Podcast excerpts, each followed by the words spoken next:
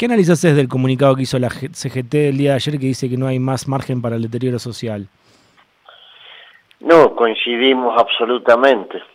Eh, creo que está este, fuera de discusión que los grandes perdedores de todos estos movimientos especulativos, de todas estas corridas cambiarias que están generando sectores muy poderosos que quieren llevar a la Argentina a una devaluación abrupta, brutal, que signifique hacer que los que tienen sus inversiones en dólares se conviertan de la noche a la mañana en supermillonarios y los que ganamos en pesos terminemos todavía más pobres de lo que estamos, este, tiene que tener como respuesta, además de las medidas que se tomen para este, restarles el margen de maniobra en la remarcación de precios, el margen de maniobra especulativo, el margen de maniobra de los que ahora este, no quieren liquidar eh, la soja, pero quieren acceder a los créditos este, con beneficio que otorga el Estado cuando sí se liquida. Además de hacer todo esto, hay que pensar en medidas que sean un resarcimiento a los sectores eh, sociales que pagan las consecuencias de estos intentos de desestabilizar la economía a través del aumento desmedido de los precios. Estoy totalmente de acuerdo. El tema es definir cómo hacerlo, a través de qué instrumento, porque no nos podemos quedar en la descripción de las cosas, hay que proponer salidas para que esto se pueda hacer. Eh, Hugo, ¿y cuáles serían las propuestas o, lo que crees que podría llegar a dar resultado?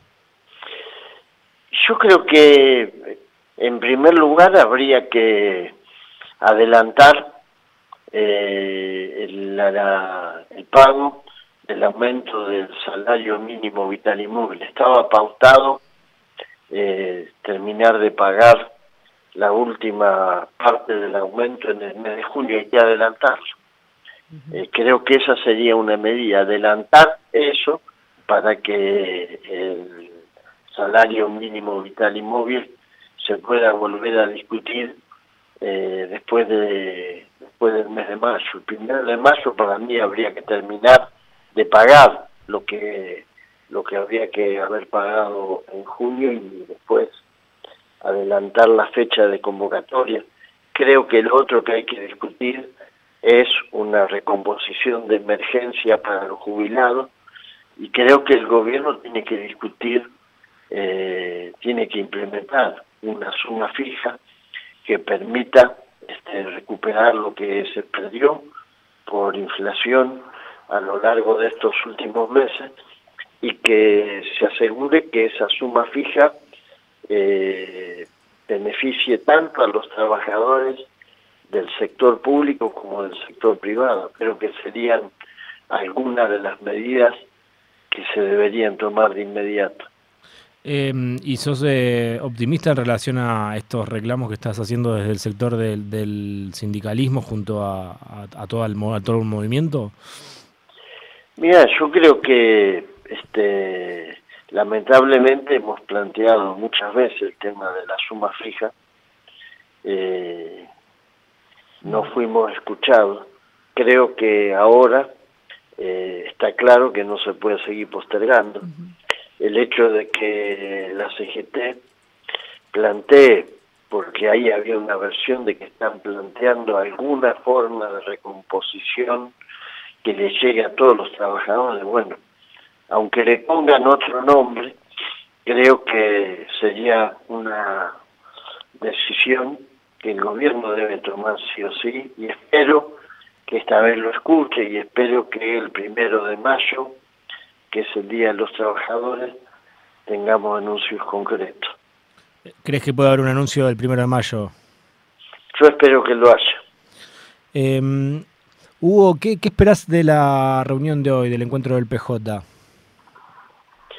No, es una reunión donde supuestamente la convocatoria se circunscribe a definir algunas fechas que tienen que ver con el cumplimiento del cronograma electoral, pero sé que también puede ser una oportunidad para que los consejeros que van a participar, algunos lo van a hacer presencialmente y otros a través del Zoom, tengan la oportunidad en un momento tan difícil donde se intenta desestabilizar al gobierno, pero a la vez las indefiniciones que nosotros tenemos en este momento que no permiten mostrar que hay una unidad, un, intento de consolidar nuestro propio frente para evitar este, ser arrastrado a una situación de, de gobierno, como quieren algunos.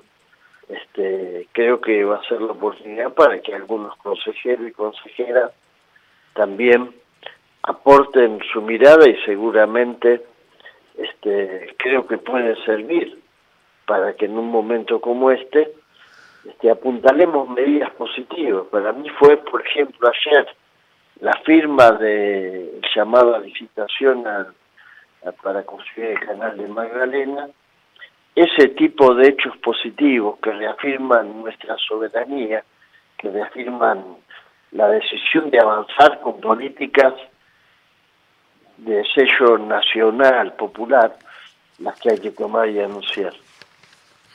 Eh, Hugo, y mm, vos recién hablabas de que algunos van a estar de manera virtual. El, ¿Sabes si el presidente lo va a hacer de, de esa manera, de a través la, la verdad que no tengo idea, Lautaro. No Porque había leído que iba a ser por videollamada y después en otros lugares estaba diciendo que iba a ser de modo presencial.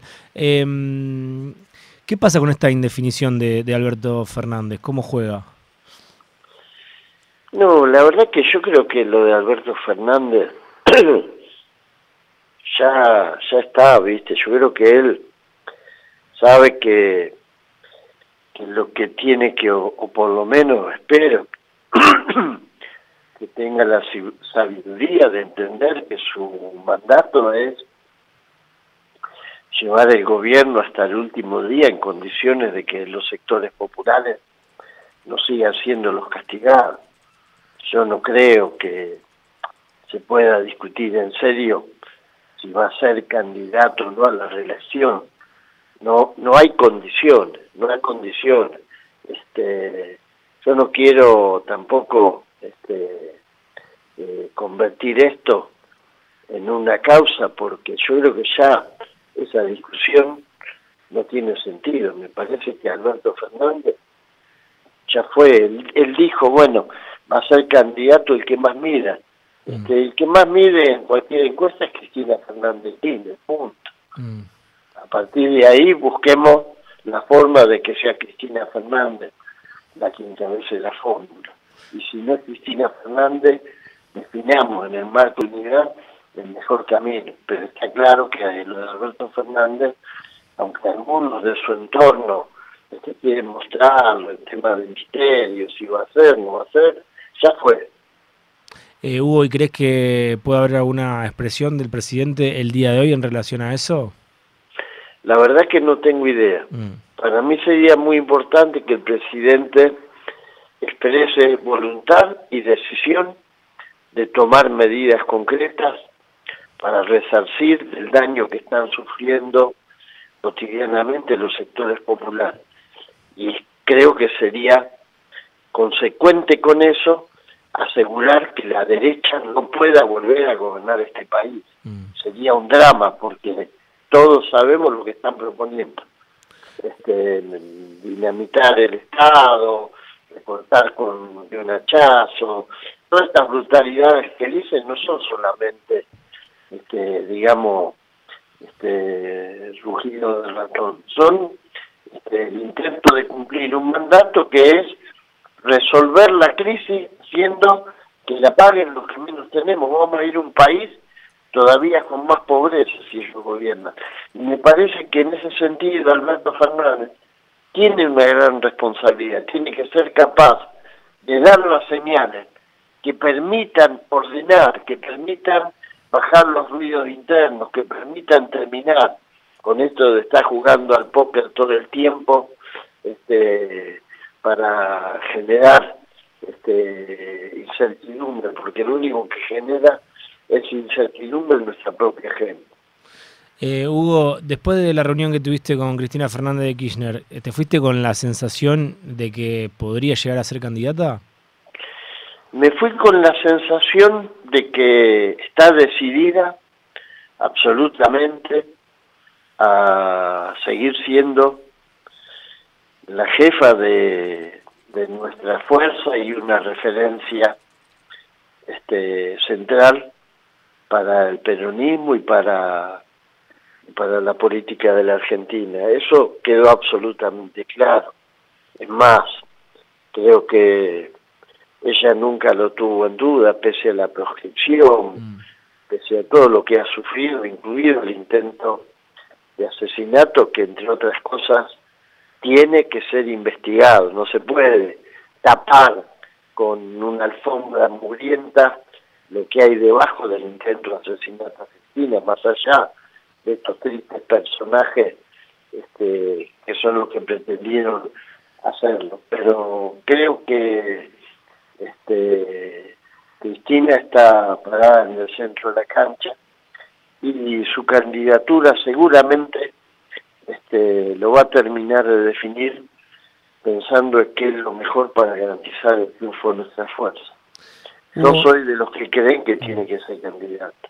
Eh, hubo, eh, ayer eh, hubo una nota de Clarín que algunos colegas dicen que estaba un poco operada, poniendo en duda el acto de, del 25 de mayo. ¿Cómo, ¿Cómo viene eso? ¿Se sigue trabajando para ese acto? No, es, una fecha convocante.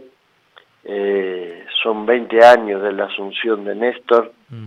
En cualquier otra circunstancia que no fuera esta tan difícil que estamos viviendo, hubiésemos discutido la convocatoria de ese acto y con más razón lo vamos a hacer ahora. Mm. Por supuesto, Clarín no quiere la movilización popular. Clarín no quiere el acto que hicimos frente a la Corte, por eso lo ocultó hasta donde pudo y ahora trata de bajar el precio. Mm. Clarín no quiere que el primero de mayo en este país los trabajadores se movilicen, no quieren que se movilicen el 25 de mayo porque quiere trabajadores dóciles con la cabeza agachada, derrotados, este, entregados, para que el poder pueda hacer lo que están haciendo ellos ahora, que es despedir con saña a una cantidad de su propio plantel de trabajadores de manera absolutamente insensible, porque en medio de la crisis social los arrojan como si fueran el lastre. Eh, Hugo, y en ese acto se sigue trabajando con la intención de que pueda llegar a estar Cristina para el 25 de mayo. Eh, por supuesto, para la mayoría de los que conformamos este, el espacio que plantea su candidatura sería lo óptimo, pero eso se va a decidir, eso no está decidido, mm. nunca estuvo planteado como, como algo confirmado. el acto. Bien, eh, Hugo, muchísimas gracias por tu tiempo. Hasta luego. Abrazo grande. Hugo Yasky pasó por Rock secretario general de la CTA y diputado del Frente de Todos.